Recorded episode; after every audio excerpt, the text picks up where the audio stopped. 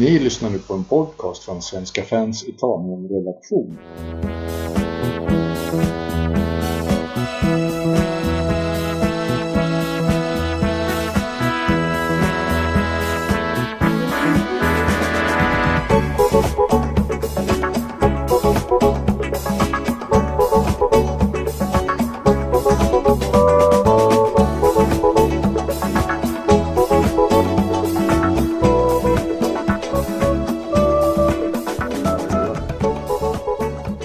Bra, då så, då kör vi.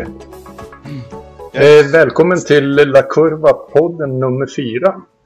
Vi har tre stycken gäster här. Vi har Arvid Larsson från Lazio-forumet. Vi har Filip Lantz från Roma-forumet och vi har en Erik Hadic från Fotbollskanalen. Alltså en eh, utböling som gäst.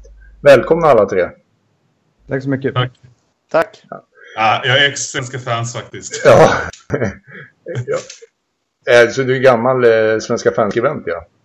Ja, jag, jag, slut, jag var, fick ju sluta där för några månader sedan. Eh, men jag har skrivit på eh, Arsenal. Jag skrev på Arsenal-sidan där i lite mer än två säsonger.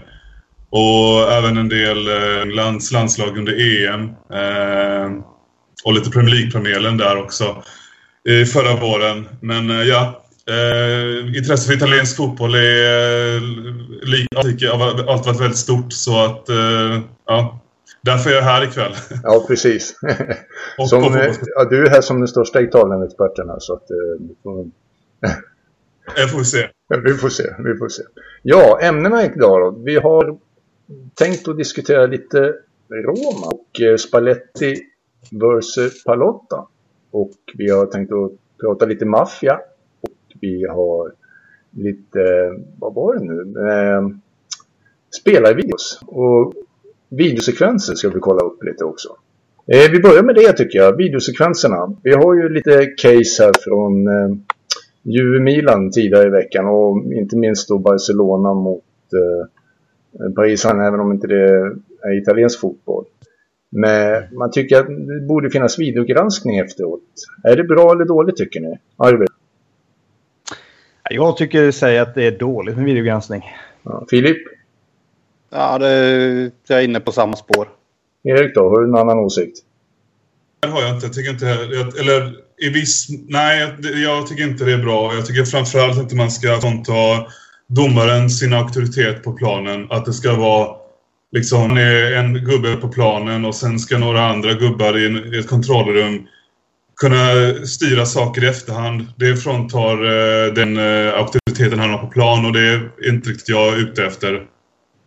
Men eh, det var ju rakt nej överlag här. Men jag tänkte på just med auktoriteten för domaren Erik. Kan inte Mm. det vara så att domaren själv kollar istället och inte någon domarbås där uppe? Eh, jo, absolut hade de kunnat testa en sån eh, möjlighet. Men eh, jag undrar, alltså... Man tänker lite på hur spelarna skulle reagera på det. Att de hade tyckt att det är för mycket avbrott i spelet med en domare som går kan fram och tillbaka några gånger eller extra antal gånger under en match. Um, men det är, ja, man får ju sett om det är... man vet ju liksom inte hur domare resonerar själva där om, om alla är öppna för den möjligheten så att säga. Men eh, Filip då, du säger också nej. Av vilken anledning?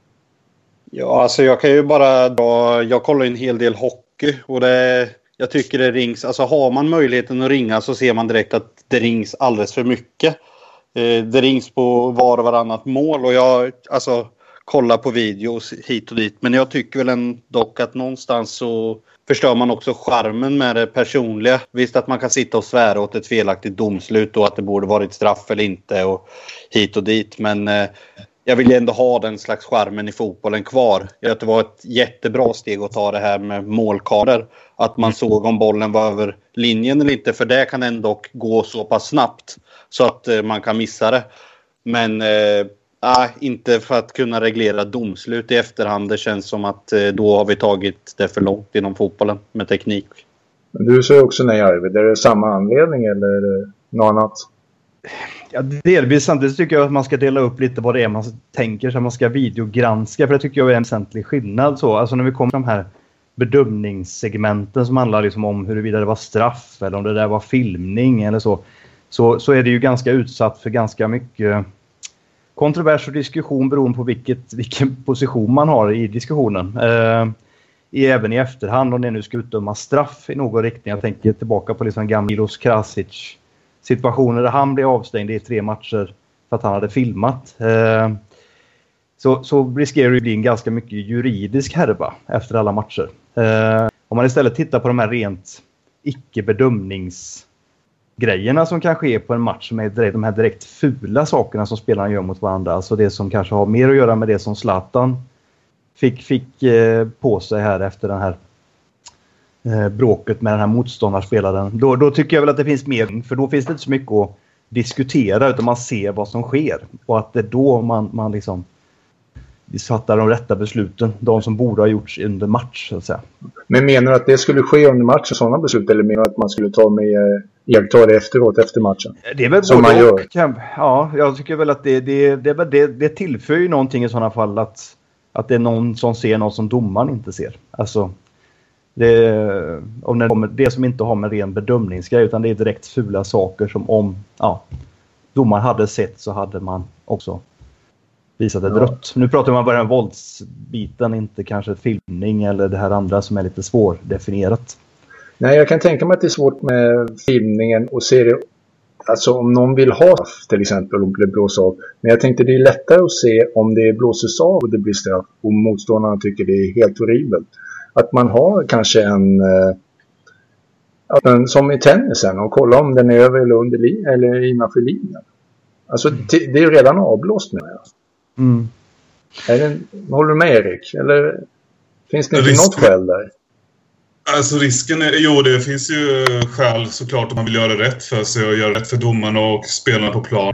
Men eh, risken är väl att man skapar någon slags monster med att man, ja som vi som var inne på, börja med först vi, eh, videogranskning i, på, när det gäller mål eller inte. Sen ska man kolla upp vissa situationer ute på planen och sen leder det till ännu fler saker som domarna kanske känner att ja, men det här kan vi också kolla upp. Och då, sen har vi liksom en sport där, eh, där mycket grundar sig i videogranskning. Och det vill vi ju inte. Så att eh, ja, ska man lägga till fler sådana element så får, det, ja, får man vara försiktig med att det inte blir för många. Nej, men, men det kan man ju, det kan man ju eh, slå av, liksom, ha, liksom att man har två appeal per ungefär. Att, mm. eh, som i cricket, nu vet jag inte om ni känner till cricket så bra, men att eh, får, man, eh, får man avslag på den, då har man bara en kvar. Får man inte avslag så har man fortfarande en kvar. Men så kan man också utdela, skulle det vara så att domaren dömer att eh, motståndarna inte hade rätt, alltså de som vill ha appeal och ändra domslutet också får en lagvarning eller något liknande. Att man inte bara gör det av ren eh, eh ja, ska man säga, djävulskap eller att man vill ha någon ändring. Vad säger ni? Ja, nej, det, det, är ju svårt. Jag tänker det, det förändrar ju lite sporten. Det är väl det som jag kan tycka är problemet. Att amerikanisera sporten låter lite som. Eh, Eftersom det är mycket det, det eh, som är, gäller i amerikansk idrott. Man liksom är van att det går inte tempo som är avgörande utan det är de här momenten som är i matchen. Liksom. Uh, och det, det, det, skulle förändra mycket. Jag tycker väl mer kanske det här... Det blir nog mer lägga fokus på vad som kan ske i efter när det liksom har skett felaktigheter. Liksom. Men uh, ja. Mm. Om man går till andra segment då, till exempel eh, om man skulle ha en fjärde spelare komma in om man spelar på övertiden och liknande. Vad säger ni om det? Arvid? Ja, det föreslås ju det lite för det är ju eh, ja, att man ska kunna införa det på prov och det är väl ändå man är inne på i, eh, i England så och det, det låter väl som kanske ett mer ett eh, kanske skulle förändra delvis kanske matcherna som spelas av i, cupsammanhang att man ändå får chans att göra ett sista byte i förlängningen för det är klart annars så, så ser ju matcherna oftast ut som de gör, ganska, ganska trötta och slutkörda mot slutet. Och då, ja, det, det, det hade kanske gett lite energi i matcherna. Jag tror också det, Filip. Ja, det, alltså, det kan både finnas positiva och negativa saker med det. Jag kan ju säga att det blir också ett väldigt rävspel om man ser att det håller på att gå mot en straffläggning. Att man byter in kanske en fräsch målvakt som inte har stått i 120 minuter. Ja, jag vet inte om det är det jag vill ha riktigt. Jag tycker väl om som det är idag att har du tre byten, ja då får du förvalta dem därefter också.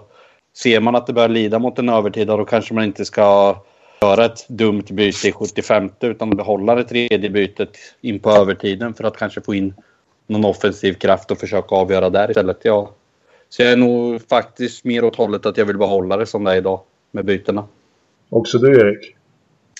Eh, lite både och. Jag kan se en poäng med att ha byte eh, just av de anledningar du nämnde Arvid. Med kanske riva upp matcherna lite i en förlängning och eh, ge, ge chansen till andra spelare. Eh, Samtidigt så är det ju, alltså fotboll är i grunden en sport där man inte vill förändra särskilt mycket. Så ja, lika mycket som eh, man inte vill ha, vill ha det här bytet, fjärde bytet, så vill man kanske inte ha det. Så eh, ja, jag, för min del hade det kunnat vara så som det är nu kanske. Ja. Men jag tänkte när vi ändå är inne på det, men det har också varit diskussioner det här med bortamål i kuppmatcher att eh, det ska tas bort. Att det inte liksom gäller längre för att det görs mycket mer mål än förr. Är det någonting som ni vill ha kvar eller tycker ni att det ska ändras till att man ska ta bort att eh, bortamål har fördel? Vad säger du Filip? Jag personligen tycker om bortamål. Det, alltså, det är bevisligen svårare att alltid spela borta. Det blir en helt annan eh, taktik. Du brukar oftast ha en hel arena emot dig utöver det laget du redan ska möta. Eh, så jag tycker nog att jag vill behålla det som det är. Jag tycker om bortamålsregeln för det, ja, det skapar någon liten extra touch i man ser cupsammanhang som Champions League, Europa League eller liknande. Då. Erik? Jag vill också ha kvar det. Och grundtanken från början med den var väl att det ska kunna premiera bortalaget eh, som vill anfalla, alltså ett bortalag som anfaller, eh, sätts på anfall. Att den regeln ska premiera det. Um, så på så sätt, och den adderar ju extra spänning också, i, tycker jag, kan jag tycka lite grann. Um, sen kan jag tycka det är lite roligt varenda gång ett lag åker ut och så skyller de på ja, men bortaregeln, den är så orättvis. Men ja, som de inte hade koll på den liksom. Ja. Uh, nej, men jag tycker, uh, jag tycker jag har inga problem med den. Det är ju tillför spänning till spelet. Ja, jag håller väl i sak med, för det är ju incitamentet för bortalaget att gå för det, höll jag på att säga. Alltså på bortaplan. Annars så blir det de här 0-0-matcherna snarare. Nu kan vi kanske få lite annat i, i matcherna. Samtidigt så finns det ju den här lite eh, tveksamma grejen, åtminstone i England, med liksom där bortamålen även blir kvar i en eventuell förlängning. Det kan jag tycka att, ja, där kanske man borde titta på att ändå göra lika villkor. Uh, nu mm. tror jag inte den finns i Italien, men, men i England finns det i alla fall så. Uh, det, det, är ju en twist och där blir det ju direkt orättvist uh, utifrån vad man råkar spela för dagen. Jo, i och för sig, det, det stämmer ju. Mm. Men jag tänkte, det är väl ändå inget lag, tror jag, som jag vet, som hellre vill börja hemma än borta. Om man får välja vilket, vilken match man cupmatch man än spelar. Nej. Ja. Om man vill vinna alltså. Det är klart, spelar man Nej, mot ett bättre lag som man vill tjäna pengar på så kanske det är bättre att spela hemma innan. Mm. Men yes. just för att vinna så vet jag inte något lag som väljer att spela borta först. Mm. Nej, så yes. Ja, men vi kommer inte längre med det. Vi kör lite på Roma. Det har ju ryktats rätt mycket om att Spalletti ska till Juventus. Eh, ja, vi har ju Filip från Roma. Vi börjar med dig. Är det någonting som ligger i det? Alltså ryktena säger så och det är som eh, vi sa lite igår när vi pratade här att ju mer ryktas desto närmare sanning kommer vi ju. Känns det som. Och det, någonstans, jag är inte den som skulle vara missnöjd om det händer. Eh, jag tycker att han har gjort det jättebra sen han kom och redde upp det problemet vi hade där och då. Men ska vi någonstans ta ytterligare ett steg så behöver vi en annan tränare. Eh, någon som har en, ja, vad ska man säga, eh, som har eh, en lite större på scenen. Någon som kan ja, bilda mer ett lag som håller klass hela vägen. Just nu så det känns som att han har coachat fel i det här läget till exempel. Att man har pressat startspelarna alldeles för hårt när det har varit ett väldigt tufft schema. Så ja, jag tror väl att ja, jag hoppas väl på att ryktet stämmer som sagt. Ja. Vad säger du Erik? Jag menar Spalletti. Roma vill ha en bättre tränare säger Filip än Spalletti och Juventus vill ha Spalletti. Eh, mm. Ja, vad säger man då? I bästa fall är det en win-win situation. Men eh, om eh, Roma kan plocka in en som liksom är... Ja, nej, nej, nej alltså, spontant eh, känner jag att eh, det känns inte helt rätt med honom i Juventus. Men det är väl... Eh, det verkar väl av lite av att han har vunnit... Att han har den här andra placeringsstämpeln på sig i Italien. Men eh, då, det är skillnad såklart mellan att leda Roma och sen ha alla resurser som är tillfogade eller som finns i Juventus. Och det hade på sätt och vis varit spännande att se hur Spalletti hade fått jobba med de resurserna och det laget. Eh, han har ju visserligen haft sen 90, var det fyra år han hade dem och vann eh, två ligaguld. Så visst, han har bevisat att han kan eh, liksom ro skeppet i land och vinna ligatitlar med det största laget i ett land. Men eh, det är klart att Juventus har varit en större utmaning. Uh, ja, det, det, det, hade kunnat funka men det känns inte som att... Hade jag varit Juventino hade jag inte det namnet jag allra helst hade velat se. Arvid, du som är Juventino. nu, nu får det vara Juventino. Skulle du vilja ha Spalletti i Juventus? Eh, absolut inte. Alltså han är alldeles för småaktig och, och eh, egenkär för att passa som jubeltränare. Eh, så att det, där eh, får jag väl säga att nej faktiskt. Och det är ju, han skulle ju komma med alldeles mycket bagage också direkt från Rom. Eh, så det tror jag väl det snarare är. Även om Juventus har en tradition av att vara italienska tränare just så, så tror jag absolut inte att, att han är det namnet man tittar på. Eh, om jag får säga mitt, jag tror väl nästan att han sneglar hellre mot Neapel än en gång. Eh, och följer utvecklingen mellan eh, De Laurentiis och Sarri. Eh, så det är väl det jag tror nästan, eller Di Francesco i, i, i Sassuolo. Eh, jag tror att man ser mer och, och liksom att bygga från som tränare än, än när, det, när det kommer till Spalletti. Ja. Men nu känns det ju som att Allegri är verkligen bortkopplad, eller vad, vad säger du Erik? Eller är det så? Uh, nej, det är klart. helt säkert det, inte, det, vet, det vet ju inte vi, men uh, min känsla har varit att han inte kommer stanna efter sommaren och det här Arsenal-ryktet går ju också ganska varmt. Uh, och det finns ju såklart en logik i det med ifall Wenger skulle lämna där borta eller välja att, välja att sluta. Ehm, nej, jag, jag, tror, jag tror det är väl större chans att han lämnar än att han stannar Allegri. Ja. Men tror du att det, om ni ser till Spalletti och Sarri, ser du också Sarri hellre än Spalletti i Juventus? Uh, ja, det gör jag. Det, alltså det, jag tror båda tränarna, jag tror Sarri hade fått mer själv, eh, eller förtroende eller tålamod hos eh, en Juventus-ledning. Eller alltså, både Juventus ledning eller traditionellt har de väl gett ganska mycket förtroende till, till tränarna om de valt på posten.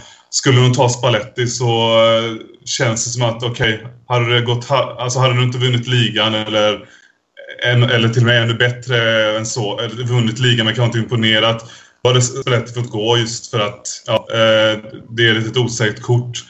Med Sarri så är det ju lite eller andra förutsättningar. Alltså, Napoli är ändå i hackordningen ett snäpp ner från Roma och har varit de säsongerna. Så där kan Sarri fått eh, ges, bygga, eller ges lite mer tid till att bygga kan vi bygga upp det här spelet han har i Napoli till exempel nu.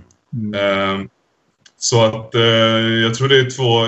Jag hade hellre sett Sarri där, men är, frågan är ju såklart om Sarri vill, vill ta Juventus i det han är nu. Mm. Ja, han kanske är tvungen. Menar, hur menar du då? För av vilken anledning? Ja, det är väl den kontroversiella, alltså kontroversen kring en sån flytt. Klart det. Ja, ja, du menar, jo, men det hade väl ledigt av att ADL inte skulle vilja ha kvar honom helt enkelt. Att det inte funkar sinsemellan sen. Mm. Men jag tänkte på, för mig är det lite lustigt med Sarri. Han, Napoli är den första Serie A-klubben som han börjar i. Empoli tog han ju med upp från Serie B. Annars har han ju aldrig tränat Serie A-klubb. Och nu snackas det Juventus. Är det ingen, ingen förvånad eller? Ja, jag, jag är jätteförvånad. För det känns som att Juventus tar flera hack ner. Det känns som någon slags nödlösning för man känner att man...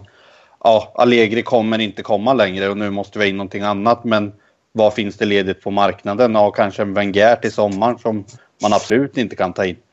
Eh, det känns helt katastrofalt. Om jag hade varit Juventus så hade jag gråtit blod om de hade tagit Spalletti. För någonstans är de en större klubb än oss och det, Ja, och jag tycker fortfarande Spalletti inte är bra nog för att leda oss. Jag ja, när, jag, när jag pratar större namn, alltså drömtränare är ju Ancelotti, men ska man, som vi pratade om innan, Di Francesco är ju en tränare som jag känner att jag skulle vilja ha till Roma istället för att fortsätta på bygga på någonting nytt. Till Mm. exempel. Vad säger du Filip? Är Francesco till Roma. Ja, det var ju det jag sa precis. Det, Ja, nej, nej, men alltså jag tycker det är en jättespännande tränare. Alltså, han verkar lyckas eh, bygga upp sitt spel, få harmoni i truppen, lyckas förädla talang. Eh, jag tror att det skulle kunna bli kanonbra hos oss faktiskt, där han har lite mer budget att röra sig med i så fall. Eh, så det ser jag som en jättebra lösning på som ny tränare i sommar. Tycker du också han passar i Roma, Erik? Eh, ja, det, det kan jag se. Samtidigt tycker jag att det kan också, alltså precis som du eh, var inne på Filip med Sarri, alltså att det också kan vara ett för stort steg eh, för Di Francesco. Att han kanske behöver landa i en lite mer en, inte mittenklubb, men alltså en ja, Europa League-klubb typ Fiorentina eller så. Eh, om nu, särskilt om de skulle göra sig av med Sosa i, i, ja, i vår eller sommar eller när det blir. Eh, men vi, det hade känts eh, jättespännande eh, med Di Francesco i, i Roma. Det kan jag absolut hålla med om. Mm. Sen, sen tänkte jag på det med Alle- Allegri. Just det här med vilka lediga tränare som finns där, eh, där ute och framförallt stortränare i Europa. Ja, det kan ju bli så att de väljer att hålla kvar Allegri ytterligare en säsong bara för att det här extra, extra namnet inte är tillgängligt nu. Om vi nu pratar om Simeone till exempel som det ändå ryktas lite kring till Juventus. Så att, ja, Simeone kanske kommer 2018 istället, men då kör vi vidare på Allegri ett år så får det bli vad det blir liksom. Men eh, det kan ju också vara ett scenario. Men känns Simeone som en Juventus eh, Rostile? Rostile Juventus? Någon? Ja, jag, tänkte, jag tänkte bara på det du säger att man fortsätter med Allegri ett år till. Men vi har faktiskt en egen vilja i Allegri och frågan är om han känner att han har gjort sitt i Juventus. Ja. Eftersom att det börjar ryktas och då i så fall att man har någon tränare på gång till 2018. Då känns värvningen, eller att man tar in Spalletti som en mer förståelig grej för då blir det ett år. Alltså, vi behöver ha en tränare i ett år. Vad tar vi tills någon finns ledig 2018? Den Mm. kan jag köpa. Eh, men det kan ju även vara så att Allegri känner att han har gjort sitt i Juventus nu. Ja, det är, jag tror det, ja, det, det finns absolut en poäng i det. Sen eh, det kan avgöras lite av eh, eh, Champions League, hur det går där. Om eh, skulle liksom Juventus inte gå ända långt, eller inte gå till final eller falla i final, ja, då kan vara Allegri är motiverad av att köra ett sista race mot Champions League-titeln som han liksom eh, vill åt, gissar jag. Så att, alltså ytterligare en säsong då. Men eh, Ja, nej, det är klart. eh, vilja spelar ju också en eh, självklar, självklar roll här. Arvid? Jag har väl inte jättemycket mer att tillföra. Jag tycker väl liksom att det är klart, Simeone är ju inte riktigt eh, vad det kopplat till Juventus. Alltså sett till hans historia även i bland annat Inter. Eh, då tror jag väl han har haft svårt att och liksom, eh, ja, inte kanske bli accepterad, men jag tror att det hade blivit en svår, svår eh, omställning. Så där. Jag tror väl att Simeone behöver ha mer ha en klubb som han kan, kan eh, forma i det, i det skick han vill. Så. Eh, då passar det väl bättre med lite andra projekt än, än just Juventus. Mm. Eh, jag har väl nästan en tanke på det som om nu ska tänka en utländsk tränare att LeBlanc hade kunnat varit en, en, en tränare för, för Juve. Om man nu vill vänta in om man inte kan behålla Allegri liksom. Att man, ja. Det hade varit ett namn. Men jag tänkte- faktiskt- Ja, jag tänkte faktiskt på ett eh, annat... På tal om fransmän så tänkte jag ju såklart då på, eh, på Deschamps. Ja. Om, eh, om inte han... Ja, nu har ju, sitter ju han som Frankrikes eh, förbundskapten då, men... Eh, ja, säg att eh, kommer Juve med, en, med ett erbjudande. Ja, jag tror inte det är helt omöjligt att han skulle vilja kliva ner från eh, den eh, franska posten och sen eh, hoppa på Juventus. Som har ännu bättre förutsättningar eh, och är ännu bättre position än när han ledde laget i Serie B, och, eller upp från Serie B senast. Så Mm. eh, ja, Deschamps vill jag kan jag flagga lite för att det hade varit spännande. Men det känns ju även som att kanske Simeone bränner sina broar lite med tanke på att han har sagt att han vill gärna Inter, han ska dit en vacker dag. Ska han då ta ett Juventus? Det känns inte som att han kan riktigt ta sig till Inter efter det sen. För det blir ju gå, nästan gå ner i karriären och försöka börja om då. Det, det känns inte riktigt troligt i min värld om jag måste vara ärlig. Men hur allvarligt kan vi ta det här med Inter? Alltså att han säger att han verkligen vill träna Inter. Det är verkligen så, så att det är skrivet i sten. Jag tar det så, alltså så pass att en dag kommer han träna Inter. Det är så jag har tolkat det när jag har hört på det. Sen så vet vi inte om det är om två år eller om tio år. Det kan vi inte svara på än. Men det känns som att eh, han kommer ju landa där en vacker dag. Det är ju inte den enda klubben han har lovat att han ska träna. Han har även lovat att han ska träna Lazio. Så att det är liksom, jag tänker väl det där är ju eh, också något som tas upp. Någonting som han säger. Vem det nu är som säger. Om det är han som säger eller någon i hans entourage som säger det. Det, det där är lite twist på nyheterna ibland tyvärr. Ja, om det är hans son som säger det. Eller? Ja, ja, precis. Vi får väl se om han och farsan flyttar till Rom istället. Jag vet inte. Ja. Ja, man vet aldrig. Ja, ja, hur som. Vi får avvakta och se. Det kommer hända mycket saker framöver. Så att, eh, vi kommer återkomma i ämnet säkerligen. Yes. Eh, vi tänkte lite maffia. Det har ju hänt lite saker i Juventus. Bland annat biljettförsäljning som har varit styrt av maffia. Vi har också Itzo i Genova som riskerar en sexårsavstängning för en läggmatch med Avellino som maffian varit involverad i, Camorran. Och vi har ju Vrenna i Crotone som alltid har eh, ficklampan på sig från eh, polismyndigheterna i Italien och eh, lite annat. Eh, vad tror ni? Har ni maffian stor påverkan på fotbollslagen i Italien? Arvid? Ja, det är väl tveklöst att säga att det finns någon typ av påverkan. Sen tror jag väl att den i sak kanske är starkare ju längre söderut man kommer, att säga lite fördomsfullt. Eh, där det liksom finns klubbar som kanske också riskerar större att hamna i, i maffians klor, som är beroende av maffian på olika sätt för att få igenom olika projekt. Och det kanske inte ska underskattas riktigt vad, vad, vad klubbar kanske måste hantera för att få igenom sina planer. Bland annat kanske exempelvis att bygga arena. För det pratas ju till och med vem som, vem som har eh, intressen på, på den mark där, där Roma planerar att bygga sin arena. Så att det är ju liksom... Eh, ingenting har ju byggts än. Liksom. Det, ja.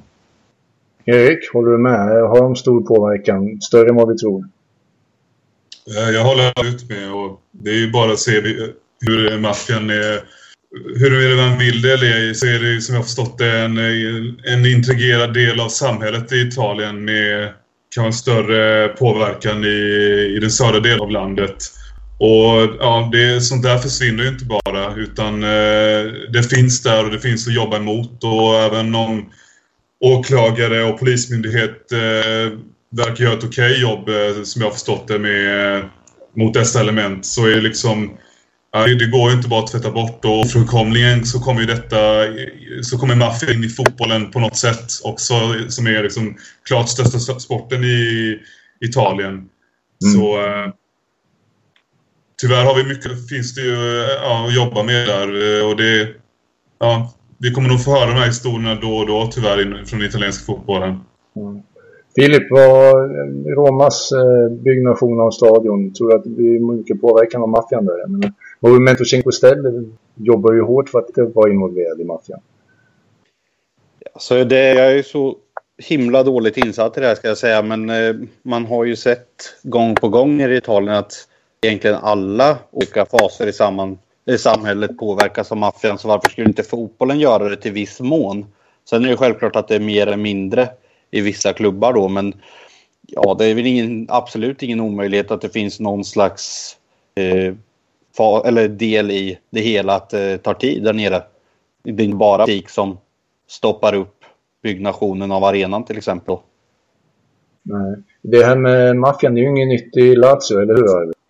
Nej, men det, som sagt, det är, ju, det är ju en ganska gammal sak. Man ska komma ihåg att liksom konflikten mellan Lotito och Ultras också har eh, en viss koppling till liksom ett bråk med, med kriminella verksamheter eller att Ultras har kopplingar till kriminella verksamheter i alla fall. Och man ska ju också då komma ihåg att under Kragnotti så, så åtnjöt ju de här ultrasarna väldigt mycket makt. Man hade koll på eh, och matchbiljetter och man bestämde i stort sett vem som skulle komma in och ut på, på Olympico eh, eller på Curva Nord. Eh, det Lotito gjorde var ju att strypa den makten och på det köpet fick han ju också ganska starka fiender. Eh, och Lazio har ju dessvärre även varit utsatta för ett direkt försök från kan ta över Lazio. Vilket till en början var att man ville erbjuda ett tröjsponsoravtal men, men Lotito som han är genomskådade väl det här med att det här japanska basbolaget omöjligen kan erbjuda 5 miljoner euro per säsong. Eh, ett ganska lukrativt eh, erbjudande på den tiden. Eh, men detta slutade ju i att man via ett antal affärsmän och, och lite ungerska bolag försökte störa aktien så till att man skulle tvinga fram en eh, försäljning eh, från Lotitos sida. Eh, och det, det, är ju liksom ett lång, lång, lång utredning hos italienska åklagarmyndigheter som har fört det här fram ljuset. Så, och den liksom eh, Giuseppe Diana som, som var drivande bakom det han har de ju ännu inte fått fatt i så vitt jag vet. Eh, däremot har man ju fällt ett antal ultras som tillhörde Irreducibili och några affärsmän har ju också blivit dömda. Kinalja som, som eh, användes i den här eh, affären med att liksom vara tilltänkt eh, president har ju liksom har ju sedermera bort men han, han eh, kunde ju aldrig åtalas för att han var amerikansk medborgare. Ja. Yes. Blev han det, har han alltid varit eller blev han det på senare år efter han flyttade till New York? Ja, fast han bodde ju nere i Florida vet du, som de flesta pensionärer. Så det är ja. ju där han hade sina eh, goda dagar. Så. Detta är ju alltså i början av 2000-talet. Sen gick han ju bort här 2012. Ja. Så att han, han användes väl tyvärr på... Sen vet jag inte hur mycket han var medveten eller inte. Det har väl aldrig riktigt klargjorts. Bäst att inte kolla upp det. Nej, Med en legend sådär. Det är synd att förstå ja, det. Ja. Men vi har ju Palermo till exempel nu också eh, som ska bygga igen. Är den nya presidenten. Vad heter han nu på rak arm? Borgiacino, eller va? Bolaccio, ja. ja det är nog precis. Ja, eh, nya stadion. Det kommer väl inte gå obemärkt förbi, antar jag, på Sicilien hos eh, maffian där. Har svårt att tänka mig. Eller vad säger ni? Nej, det tror jag ju inte att det kommer göra med tanke på de kopplingar som har funnits innan. Jag kan ju bara dra mig tillbaka när Miccoli spelade i Palermo och det kom ut på sociala medier där han satt med ett par högre upp i maffian har för mig va? Som var på någon fest. Så det är klart att kopplingarna finns ju redan där. Skulle jag säga. Ja. Ja. och sen är det väl samhällsklimatet, eller maffian har väl rimligen störst påverkan på kanske Sicilien och eh, andra delar av södra Italien. Så att eh, de har nog mest motvind där, eh, de som ska bygga arenor och så. så ja. det, det, där har ni ju högtflygande ambitioner, den nya presidenten som... Ja, det låter jag vara osagt om man kommer klara av. Det har ju varit också även i Verona har det varit rykten om Endragetta har infiltrerat lite hos eh, jag vet inte riktigt om det var Hellas-fansen, ja det var inte Kevo-fansen, men om det var biljettförsäljning eller om det var, det var någonting där i Verona i alla fall. Och eh, jag antar maffian också har påverkan i, i Bergamo, Atalanta-supportrarna som fick, blev dömda för droginnehav. De lär inte vara helt eh, obemärkta där, maffian. Så att det, även i norra så blir det lite grann. Mm. Så att eh, ja, vi får se. Det, det finns mycket de kan eh, leta upp det antar jag, även i norr. Det känns som att det flyttas upp lite mer och mer.